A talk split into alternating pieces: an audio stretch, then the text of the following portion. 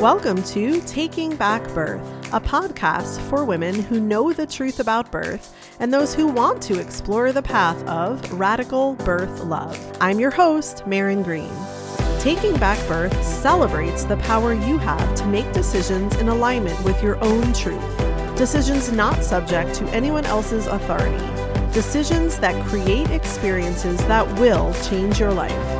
Taking Back Birth is a production of the Indie Birth Private Contract Association and indiebirth.org. No material on this podcast should be considered medical advice. Birth is not a medical event.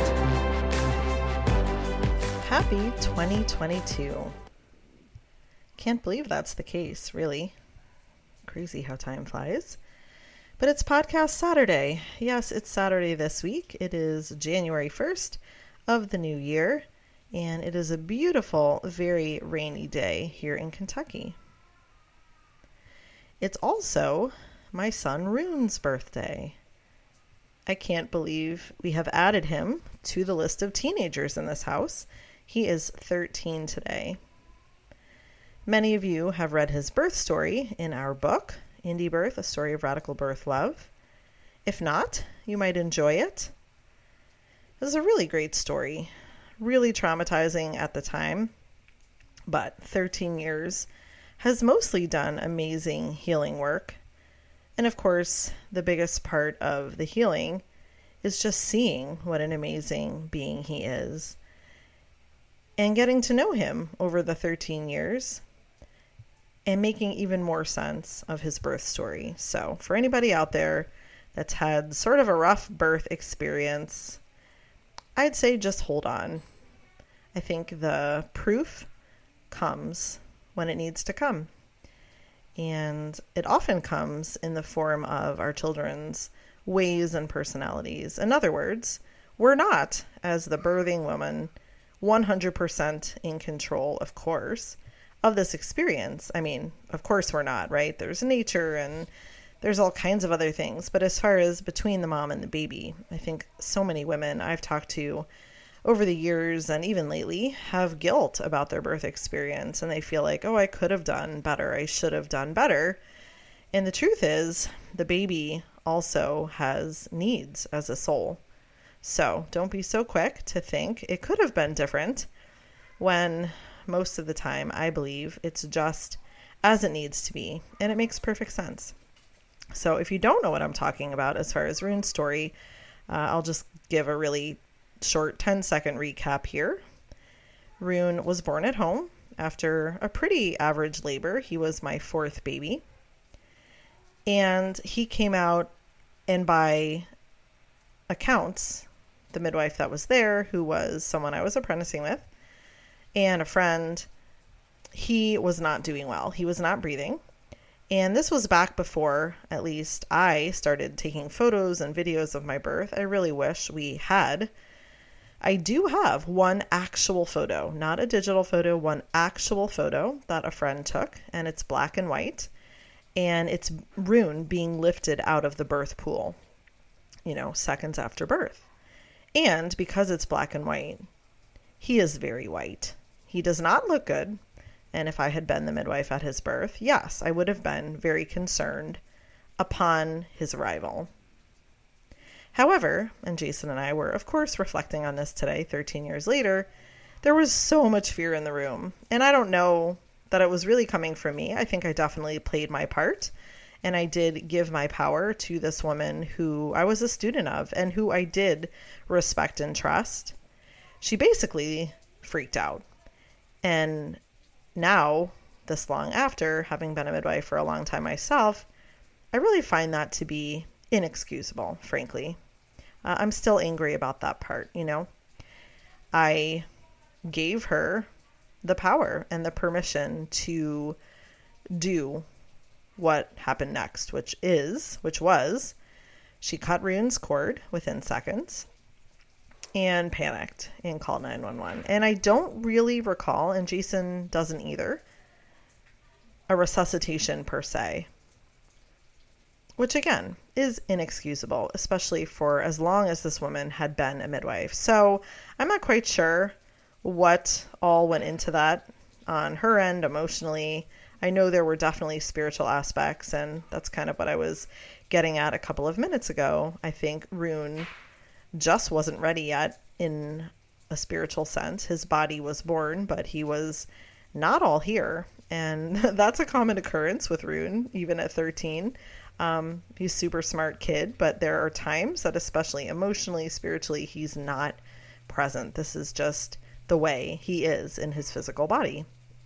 And I don't think it's a bad thing. It's just the way he is. So, looking back, that's his first take at human life, at least this go around. And that was his pattern. That has been his pattern. So, in that way, it's all perfect. But from a clinical perspective, I really still don't understand why this midwife didn't just calmly give him breaths. That's what we do when a baby comes out and they're not transitioning well. It would have been asking way too much for her to have me do that, even though I was a student, I was an apprentice at the time. Um, she could have just taken over, and maybe that even would have been fine, would have saved us a trip to the hospital. But that's not what happened. So she panicked. I don't remember any resuscitative efforts, but thank God somehow this baby kind of came to eventually. Which again, now that I know more, now that I, now that I've seen so much more, um, yeah, transitions can take time. So it probably was just a time thing if nothing was done. And by the time EMS showed up, he was breathing, but we did decide to airlift him up to a hospital an hour north where they had a NICU just to be sure there wasn't anything else going on. Although, again, was reflecting today that it was really kind of silly because, yes, we took this amazing helicopter ride, he and I. And wow, I mean, that's a really beautiful thing to see. Of course, not when you're with your newborn baby that needs to go to the hospital, but I remember thinking, oh my gosh, this is ridiculously beautiful. We were in a helicopter above all of the red rocks and mountains in northern Arizona and we landed on you know the helicopter pad on the top of the hospital that was january 1st and it was sort of cold but not terribly it was a very bright sunny day he was born at 9 o'clock in the morning so this was about whatever 9.30 probably and yeah they put him on the hospital table in the er and they didn't understand and neither did i it was ridiculous he was screaming and yelling and totally pink and happy and I basically just took my baby and said, Thank you. I'll see you later. And Jason drove up in the meantime and we went home. So, a lot like Rumi's story, a lot, a lot like Rumi's story. And I don't think that's even an accident. And I don't know quite yet how they are connected in the ways. And I might not ever know, but I think they are. But yeah, just kind of thinking about that as I do every January 1st. And so grateful he's here and so glad that he came to our family. Despite the dramatic story, I think it was just right for him. One huge benefit has been that in my life and work as a midwife, this does not freak me out to that point. Yes, it is frightening and not the most pleasant to have a baby be born, even when it's not yours, that is not transitioning well. And it's happened to me a fair amount of times. Not a whole lot, but not nothing. There's definitely been a couple over the years that have probably given me a couple of gray hairs as far as their um, very slow and poor transition to life. But my experience as Rune's mom has shaped my experience and what I can offer as a midwife. And I feel very satisfied that I was able to take a very hard personal experience like his birth and turn it into what I think has been really positive and it has helped the women I've served, uh, the ones that have needed breaths. And there have definitely been a few. Um, Christina's Indie Birth of Veda Rose is a favorite podcast out there, and many of you kind of know Christina by way of me, probably. Uh, she's amazing, and on that podcast, she reflects on her daughter's birth. Um, I was there, and how she resuscitated her daughter. And, you know, not a great thing, but I've had a few the last couple of years. because I think in some ways I am that person, right? Like we don't get into birth work for no reason. And I don't think it's proper to do our healing through other people. I think we have to do our deep healing around whatever traumas we have. But then we can turn that healing into something really beautiful for other people. And so, you know, I'm not God. I don't control whether or not a baby breathes or stays here. But I've been really fortunate and blessed and have used Rune's birth to really create an atmosphere, I think, of love and peace around the occasional resuscitation. And I know that has made a difference. So, tooting my own horn in a sense, and also Rune's for giving me that experience, and this midwife who I really hated for so many years and had really hard feelings towards because I blamed her. But I'm so grateful. That really turned out to be one of the best teaching births of my life. And without really knowing what I was doing as I was doing my own healing, I realized, of course, I never wanted another woman to feel that way if her baby needed help. I mean, there's no reason for it. There's no reason to freak out. There's no reason to blame the mother, which is sort of how this midwife had acted towards me after the fact. Um, you know, because those feelings of guilt and shame that I had and had to work through, I can't really save anyone from that. But I think as a birth attendant, as a midwife, I can do my part in not adding to it. So if a baby needs breaths, a mama might be traumatized. That's not really my call. I'll do my best in holding space and doing what I know so that she feels powerful. She might still be traumatized. Again, I don't control that, but best case scenario, she feels on top of the world that she gave her baby life, that she gave her baby breath, and she didn't have to hand it over to me or to anyone else. So, thank you, Rune. Thank you, my beautiful 13 year old son, for showing me this, for teaching me this, and for being here. We love you so much. Okay, well, this podcast is about taking care of you in 2022 or, as the case may be, how I take care of me. I'm not sure what will be new, in a sense, for me. What I'm going to share with you is kind of my boring way of being in a routine in a way that I think has really served my life and myself and my own soul. But disclaimer, of course, I don't really know what's right for you. And they're just ideas. This is just me sharing what has worked for me, and you might have all kinds of thoughts around it. And you might not be a fan of doing it this way or incorporating this, and that's totally fine. The point is not for you to imitate me, I don't think. The point is just for me to share so that you can feel and see, going into this new year especially, that taking care of you as a woman, as a midwife, as a whatever, doula, whatever your role in life is, is super important. Because if you don't take care of you at a deep level, then really nobody else gets taken care of. And of course, how could I not include the role of mother?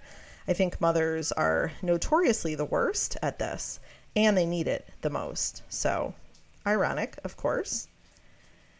But I'm just here to share. I've been mothering for almost 20 years, and certainly my routines, my flow has kind of ebbed and changed over the years. So this is just a snapshot of where I am now. And I don't really know how this next year will change it, or maybe it won't, but here's what's working for me. So I thought I would kind of mostly focus on my morning routine because that's really where I spend the time and emotional energy on myself. And that also helps me set up the day. I know not everybody's a morning person, so I don't have advice for you necessarily if you're not. And if you really get going with things in the evening, all the power to you. That's just not me. I've never been that way. I am very happy to go to bed at 8 p.m. or 9 p.m. at the latest. And actually, these days, I don't really get up super early just because I don't have to.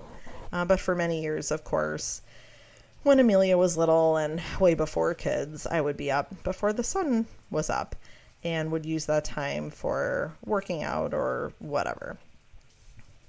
So these days, I probably get up around 7:30 or so. And Jason has his own set of routines, so I'm not really going to include his because I don't even know all of the parts, but he does get up before me. And so I do think that's a cool thing if you're in a partnership, you know, to kind of stagger if you have kids. Because it really is hard to fit everything in some days with two adults um, if you're on the exact same schedule. So you pretty much have to figure out how to stagger. And we've been good at that for a long time. So he gets up first when it's still dark, I don't know, probably six or so. And he has his own routine. He does his workout, he meditates, whatever he does. And so by the time I get up at 7:30, usually it's Rumi with me and probably the other girls, probably Deva, who sleeps in my room at the moment, and Cove, who doesn't sleep in my room, funny enough, the younger one, likes to sleep alone. Go figure that.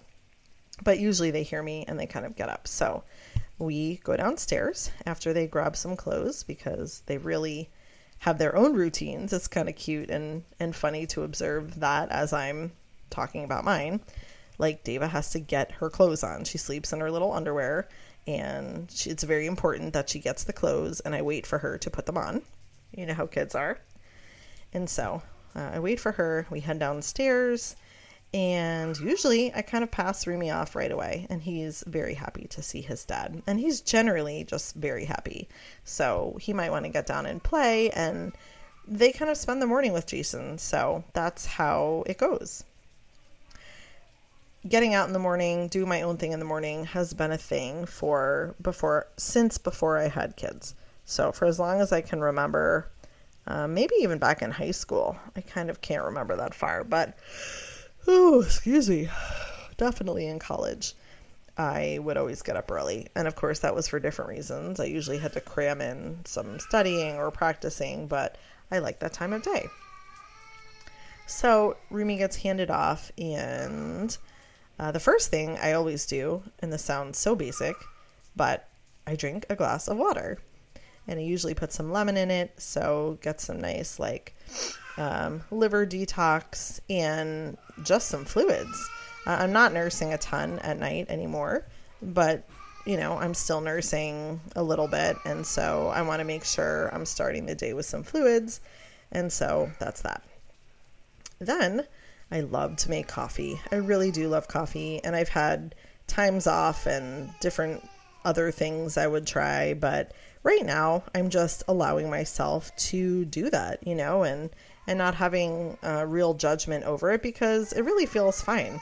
And I'm not a super, um, like, I don't drink a ton of coffee. I have one cup of coffee in the morning, so I'm feeling fine about that. Although for so many years of my life, I didn't. And I don't think that started till after Rumi, actually. So I've gotten pretty far in life with not drinking coffee every day. But um, for the last couple of years, it had been like every other day and I don't know. I might get back in that, but right now, uh, it's every day. So that's kind of a fun ritual, especially here in Kentucky, just because I wouldn't say it's cold at all, but it's definitely cozier here. Um, you know, like today is super rainy, and our house is just really warm and cozy. So having coffee is so fun, and I really love that. I then just kind of hang around and maybe sit on the couch and cuddle someone, Cove or Deva or whatever. And usually they need something, right? They're like wanting something. And I'm pretty strict about just taking care of myself in the morning. That might sound harsh, but hey, uh, I think boundaries are good. Um, a lot of mornings, Deva will kind of get obsessed with something, as many four year olds do. Um, lately, it's been hot chocolate. Make me hot chocolate because she sees my coffee. And for a while I was doing it, and then lately I've been like, nope, I'm not doing that because A, I'm going upstairs, and B, uh, your dad's going to make you food. And every time I make you hot chocolate, you fill up on it, and then you don't eat. So um, it's kind of like there are obstacles to making my own time in the morning for sure. just so you didn't think that it was always the easiest thing. But that's the time. That's the time that I have. That's the time that I have desired to reserve. And so I kind of have to escape from them a little bit, as weird as that sounds. Um, and often I don't. You know, they're totally fine playing. They're already involved in something. Jason has started to make them breakfast. So I just kind of slip away and go back upstairs and just kind of straighten up. Uh, Deva has been sleeping in here on the floor. So, you know, folding blankets, kind of making the bed. Um, yeah, just getting my sanctuary together. I really, really love our room here. And I just really always enjoy making a room nice as much as I can.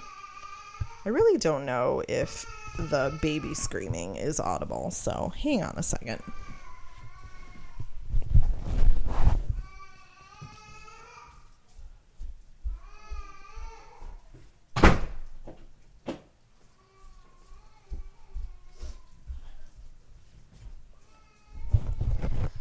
All right. Nothing like real life podcast when you have to actually pause and go shut a door. Um, I'm home, if you couldn't tell. So, where was I? Um, oh, yeah, Sanctuary. Yeah. I really, really would recommend that. You know, we don't have a huge room, we don't have a fancy anything. It's just a nice place to be. And even right now, I have some candles lit and my salt lamp, and it's just a cozy, nice place. And I think that's probably possible for nearly everyone. Um, even if you end up sharing a room with kids, you know, there has to be a time when they're not in it and they're not allowed in it. And also, even a small little space that you can make your own, whether it's an altar or however you kind of want to label it or address it. I do kind of have an altar on my dresser. I have lots of like gemstones and kind of special things, you know, that have been given um, lots of like herbs and sage and burning kind of stuff, and lots of fun jewelry. So, again, I come up here, kind of make everything nice, and I do a meditation. And that's not new, but I definitely kind of have come in and out over the years with meditation and even the value behind it. You know, I think I'm mostly convinced that it's pretty beneficial to sit in quiet for X number of minutes, even though most of our minds, uh, certainly mine, is kind of always racing, right? It's just like a discipline of sitting and watching how crazy your mind is. And that doesn't always feel that great, you know? It's like, oh man, what's the point? I feel like I'm just making myself do this. And that is kind of the point. But yeah, year after year, sometimes I drop it for a little bit and I usually come back because there's something that changes about my life, about my focus, about my ability to be present when I meditate for even just 10, or in my case, 11. I had to pick a fun number. Um, 11 minutes a day. And so I set my timer on my phone, and usually I can hear them downstairs, but whatever. And if I'm feeling kind of like good at it that day, which that's not really the goal, uh, it goes by really fast and sometimes I kind of have a mantra in my head or or this morning actually I just listened to the rain fall. It was really pouring and just kind of used that as a way to be present um, and just watched my thoughts. I think of Mooji, who I don't know if any of you kind of follow him or listen to his stuff. Um, he's a spiritual teacher and he has a sort of recent podcast that talks about giving yourself just one minute and that was really revolutionary for me. So I actually did that a bunch of months ago because I felt really kind of out of control with meditation. Like I was doing it, but I was not doing it. I was sitting here, but my mind was somewhere else. And so I took his advice and kind of started again with just one minute. And his his um you know way of explaining it is just can you give yourself a minute or kind of turn it around like, why can't you give yourself a minute? Can you give yourself just a minute? Well, just one minute to like detach from all the worries of the day or the fun plan of the day or the grocery list or whatever it is. So I do keep that up. And there are times that I would love to commit to twice a day meditation. I think Jason does that, but I just haven't yet. And I'm not sure that I will, right? I really do follow the flow. And as disciplined as some of this might sound, as like routine based as it might sound, it has to work for me and it has to feel good. And I don't just do things to check them off a list, they really are part of the way I want to be, the way I want to show up in the world, and kind of like the formula in getting there. Um, you know, I think you certainly can just wake up and be centered and really be feeling the way you want to for a day. But I think for me, it's helped to have some tools. So I do the meditation, done 11 minutes, and I have a journal. I write in most mornings, and I don't know. Uh, sometimes it's just dreams from the last night, whatever. Not really long entries most of the time, or maybe I'm kind of like pulling a card or reflecting on something that's going on. And then I have been for the last bunch of months doing a breathing practice also. So by the time I'm kind of through all that up here, I don't know, it's maybe an hour. And I'll talk about workout stuff in a minute, but this is the sort of the simple version. Um, I do a breathing meditation, or not, it's not a meditation, it's an exercise really. Many of you have heard of Wim Hof. If you haven't, uh, you can go Google him. It's a cool, he's a cool guy.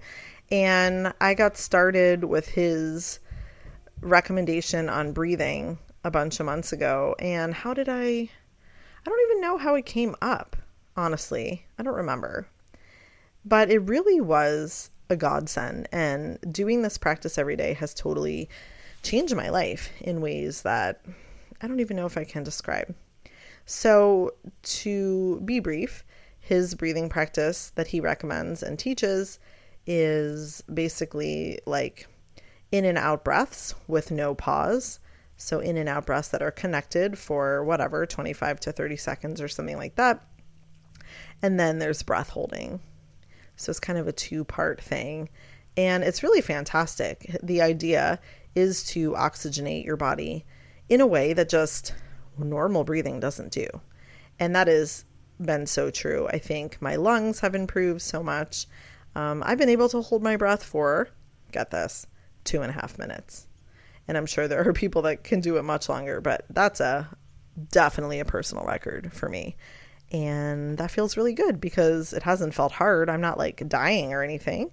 And then you go back to the connected breath. So you can do this as many times as you want. Um, sometimes I only do like three rounds of it, sometimes I do 10. But I can guarantee myself that I will feel amazing when it's done.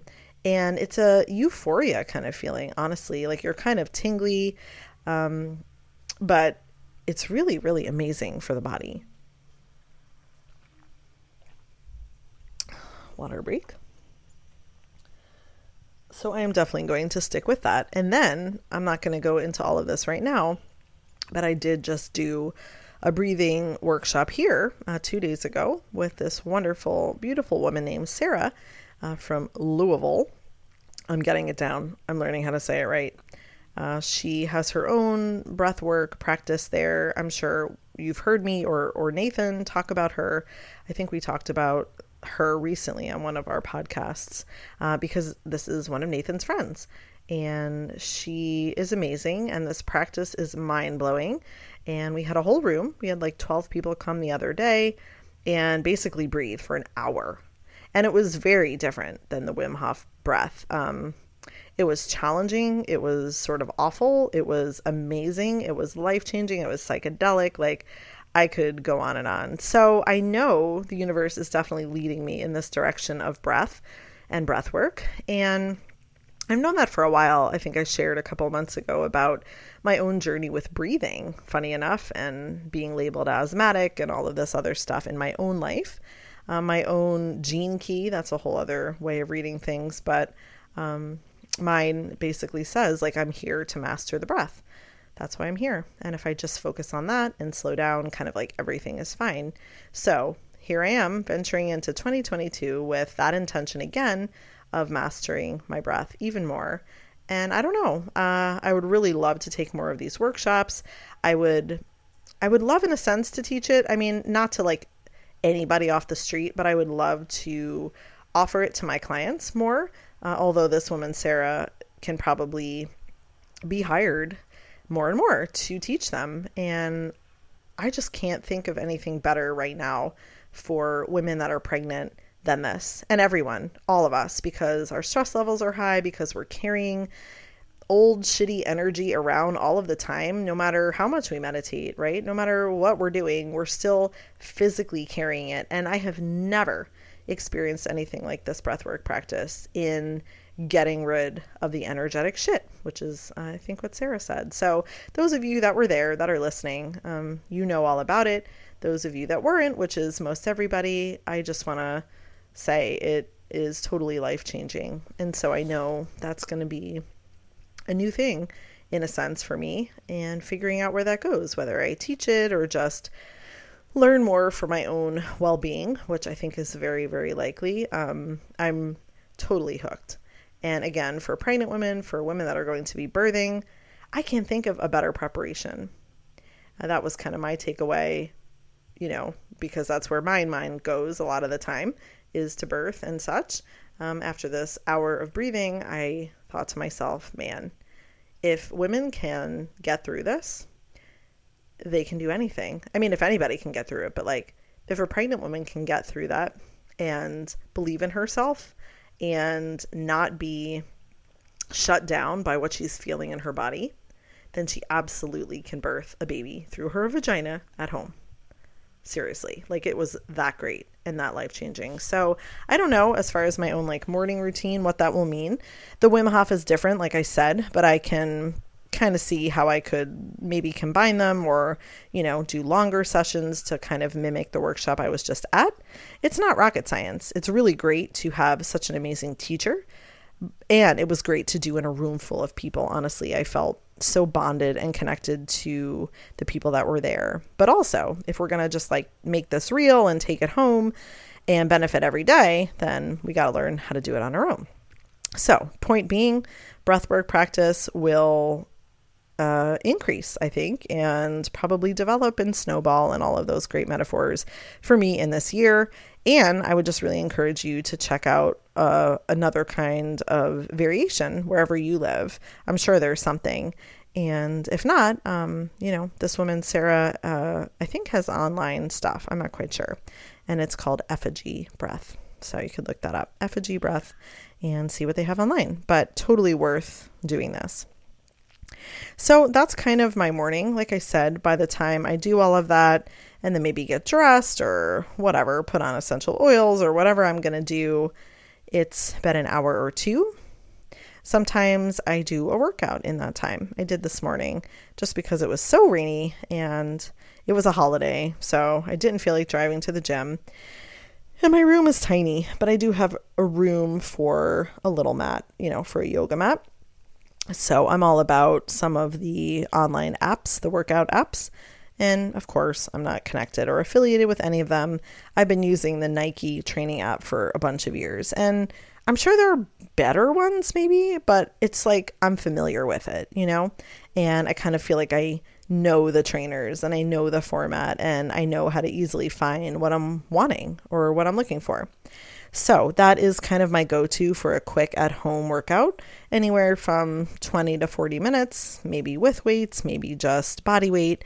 I really am a fan of like the quick workouts that are high intensity and mostly use our own bodies for the weight. That's kind of how my body responds best. I'm not a power lifter, I'm not a lifter at all. Um, you know, I don't have hours to spend in the gym nor would I. I get bored. So 20 minutes is sort of my max, and I'm up here uh, jumping and doing burpees and all kinds of stuff that Jason says he can hear from downstairs. Uh, but, you know, then that's done, and I feel great and all of that.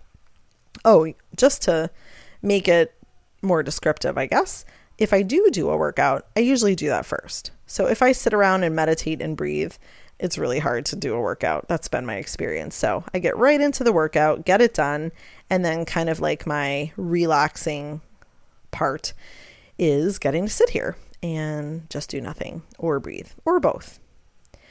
That's the way the morning looks, but it's not over yet, folks.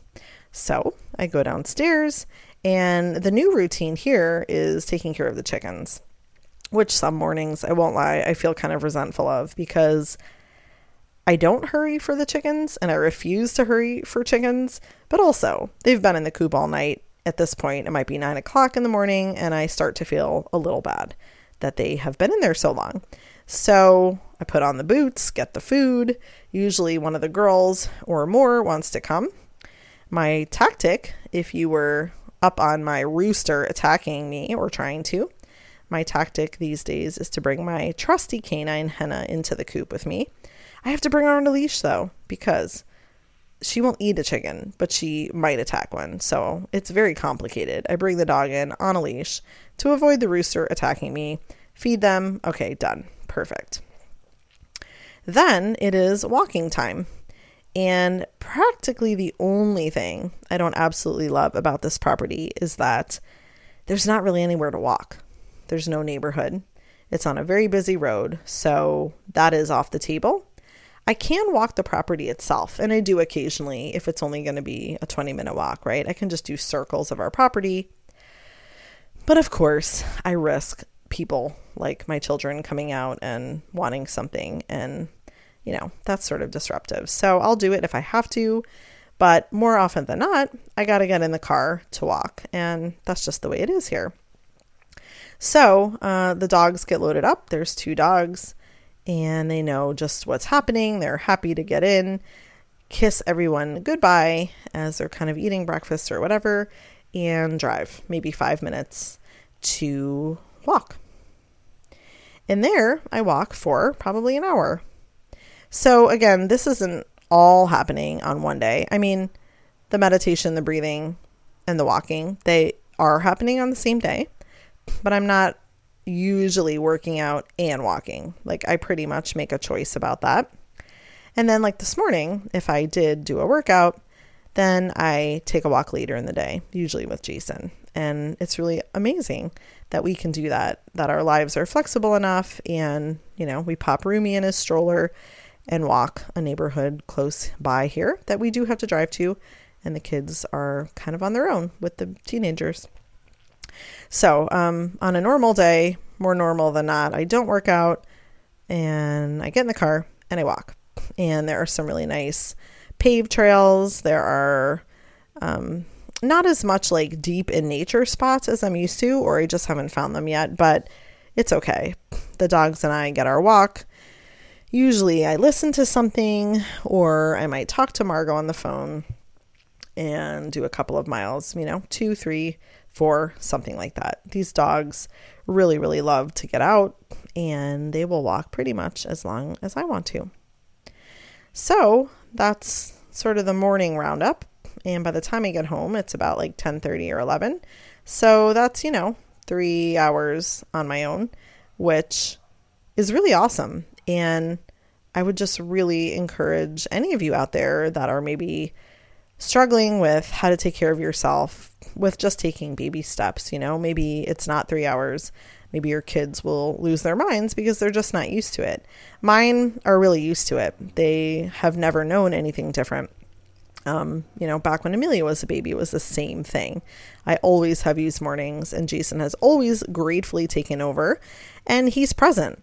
You know, and another great thing is to have a present partner that wants to also parent your children and you don't feel like you're leaving them with a babysitter because of course I would not leave them with a babysitter for that long every morning. No way. But that's not what I'm doing. They're with their dad. They're safe, they're cared for. He makes them delicious breakfasts and they're very happy to play.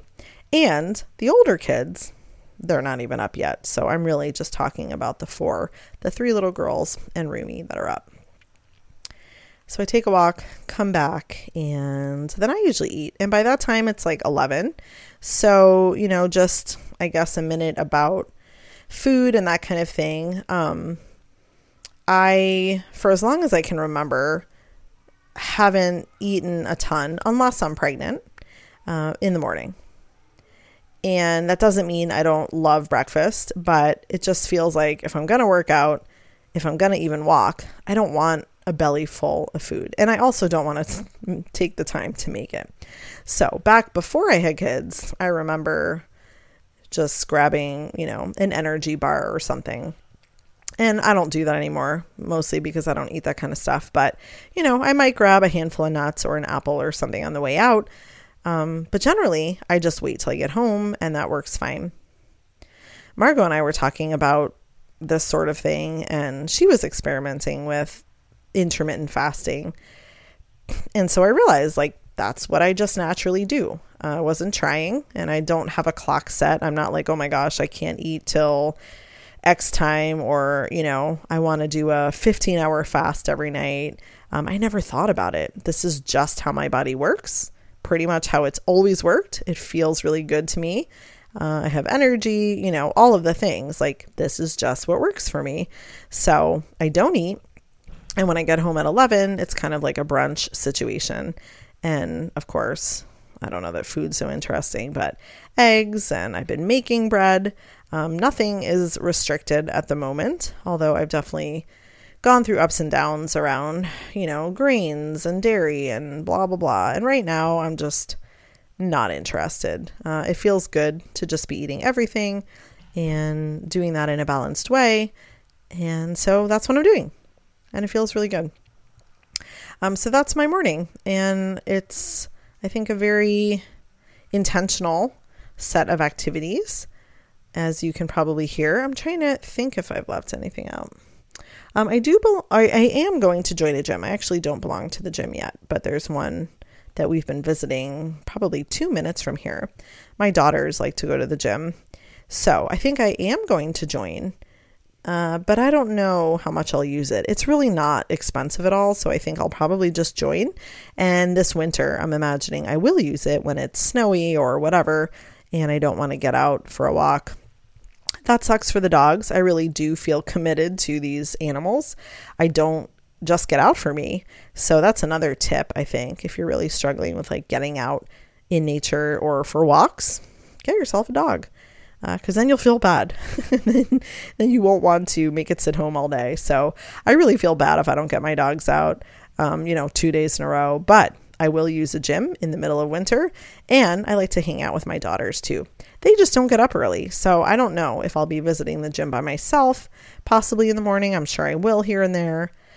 Or if people around here, my daughters, are up for uh, afternoon workouts, then I might be up for that too. So I've shared my morning session with you, and I definitely have a smaller afternoon session. And by that, I mean maybe an hour. And right now, I'm using it for a podcast, which is sort of funny. But I normally come up here around 4 p.m. Um, that's because that's the time our children are allowed to watch shows. So they get to watch shows every day from 4 to 6 p.m. And that gives me just, it feels like breathing time, like literally and physically and metaphorically. Um, it's not that I couldn't, right, if they weren't doing that, but you know, Jason had them all morning. Usually we're all together all day or whatever or he might have stuff or I might have stuff. But by four o'clock, we're really home buddies and we really love to make food together and we love to go to bed early. So by 4 p.m., uh, we're kind of winding down. So I'll come up here and either do another breathing session or honestly, I'll just sit here sometimes. I might read, I might even just be on my phone. Really, I might just sit here and do that. Uh, I might do a yoni steam, I might take a shower. I just kind of like figure out what is needed in the day. And like I said, today somehow a podcast got in there, which isn't typical, but it's okay. Um, it's all about intention and feeling like you have the time and the space to create the life you want. I really hope that that inspires you. Again, not that you have to choose what I'm choosing. Maybe you wouldn't do it the same way at all, but just this idea that just because we're mothers, for example, or maybe you're not, just because you're whatever, um, a midwife or a doula or, you know, whatever, that somehow you are obligating your time to other people all day long, every day of the week. And so, to take my routine a step further, I also have my weeks structured uh, somewhat, somewhat, meaning that Usually, Sunday is podcast day. It's not today. So, I really do feel like I can be flexible. I'm not like nailed into this routine. It really has to work. It has to work for you, or you won't keep it up. So, today it turned out to be this because tomorrow I'm taking my one son out to a place for lunch. He's very excited. I don't know why exactly, but it's cute. Um, so, you know, I didn't want to be packing things in. I really, really don't like having thing after thing after thing after thing. And I think being in the mainstream world, even in college, all those years, right? Like your day is completely scheduled from nine to five. And I hate that. I like days where there's nothing at all. And if I have an appointment or something on a day, then that's it. I don't want another one. and I'm lucky that I get to do it like that. So, Monday is the midwife day. That's where Midwife Monday came from this past year or two. And that's been working great still. I can do all of my appointments either in person and virtually uh, all day Monday. So some days it's from 10 to 5, some days it's only from 12 to 5, whatever. But I'm at my office that day and I really look forward to it. You know, I look forward to the quiet, I look forward to the in between times when I might have half an hour here and I'm not going to run home for half an hour. So I just get to hang out with myself. Uh, or I walk across the street to the health food store and get some chocolate um, or whatever. You know, it's a really nice time and the day is blocked off. So I don't feel any kind of like guilt around what I'm doing. My kids know that Monday is office day. And when Rumi was small, Jason would bring him to nurse halfway through or whatever but he's old enough now. So I really can leave him in the morning and come home at dinner time. And that's just the way it goes. And so I don't really do other appointments. Once in a while, if there's a client who really can't make it on Monday, I'll make exceptions. Um, but generally, that's the day. That's the day. That's the day. That's the day. And then the rest of the week, I also have days that work for stuff. So Wednesday is another day that work kind of comes into the picture. We have Indie Birth Midwifery School calls. We have the Birth Warrior Project doula program calls. So Margot and I decided together that Wednesday would be another great day. Uh, she and I have our meeting. So Monday and Wednesday, and not even a full day Wednesday. It's like all day Monday, half a day Wednesday. And that's really it. That's the extent of my work week. And I'm super, super lucky. Of course, being on call is not um, quantified. so that's an unknown. And that's again why I like to keep my schedule sort of strict. Um, so that on the other days, like Tuesday is baking day here. Ever and I bake every Tuesday. Jason has his pretty much only work day, uh, meaning appointments on Tuesday. So we kind of trade off. I get Monday, he gets Tuesday, and then I have Wednesday morning. But then the rest of the week, like Wednesday afternoon, Thursday, and Friday, and usually Saturday and Sunday uh, are pretty free. And we don't make appointments with anybody on the outside world other than friends that we might want to see. So those definitely have a place there. Uh, lunches with people and dinners and just people coming to hang out and play. Um, plenty of time for all of that. So that's kind of my life in a nutshell. and that sounds kind of weird to kind of like say this is your life in 47 minutes, or not even, because I babbled about Rune. Here's my life in half an hour. But yeah, again, uh, not to beat a dead horse, but just hopefully inspiring people to craft whatever it is you need. One of my favorite questions for women I'm working with, whether they're pregnant or not, is what do you need? What do you need? And the look of bewilderment in a lot of faces when asked that question, I think, is revealing to the fact that many people, many women, um, don't have this kind of routine going. They aren't really taking care of themselves in the way that feels good to them. And I'm laughing because I'm pretty sure I'll call this podcast something like Self Care Isn't a Bubble Bath. Um, but you know what? It might be. It might be for you. I've taken some pretty intense baths in my life lately. Uh, so, you know, it's not mine to judge what self care really is.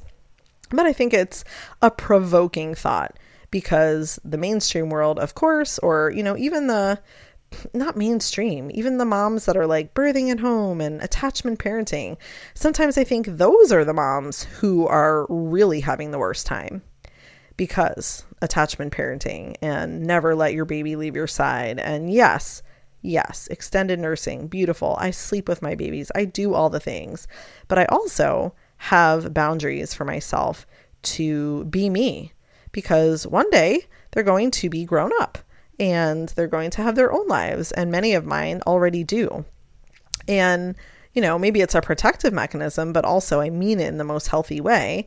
Um, I want to know who I am. Like, I didn't come to this earth to only be their mother, even though that's like, oh my gosh, my pride and joy, of course, all 10 of them. They are, they are uh, a huge reason I'm here, for sure. They are. But our lives aren't meant to be over intertwined in a sense where we start to negate our own health and our own mental health and our own emotional health. That version of mothering needs to go away.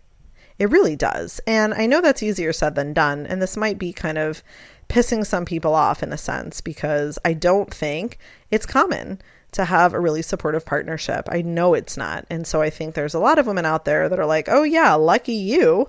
Uh, you get to go do this for three hours. I don't have that. You know, my partner goes to work.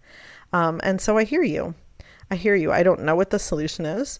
I think communities need to change and all of that good stuff. But, you know, maybe this is the year. Maybe 2022 is the year where we start to really imagine this utopia we want to live in, right? We can create heaven on earth. Uh, we already have it, really. Like we're so abundant and we're so fortunate and and all of the things. But even better, even better. That's the hope. On that note, I wish you a beautiful start to the new year. And I'd love to hear from you. I'd love to hear your own routines and ways of staying connected. Uh, one thing I didn't really mention, I guess I'll just throw it in here at the end, is of course that getting your feet on the earth and being out in nature. And I think I said I did so much more of that out on the trails in Sedona, and I feel so grateful for that. And I do, I do miss that. Here, not so much, but our property is that place. So when it's not um, totally raining like crazy out there, most days I'm out without socks and shoes on, just playing with the kids, getting my feet on the earth, you know, getting to know our land, planting trees, cutting things down, feeding the chickens, and all of the ways that the earth does nourish us. And for that, I don't need to be alone. I don't need that alone time. It's something I've really enjoyed doing with the kids and helping them foster that connection. So, I guess the reason I'm saying that is if you're someone that's like, yeah, okay, I can't get three hours alone every morning, um, what can you do? Like, the earth heals all, just getting your body there, you know, your feet on the grass or your hands in the dirt or whatever it is, is a great place to start. It is such an amazing transformation that we are capable of when we remember where we came from, where we remember our roots. All right, it's official. I'm done. Happy start to the new year. Much love and blessings, continued abundance and joy for us all, and I'll see you soon.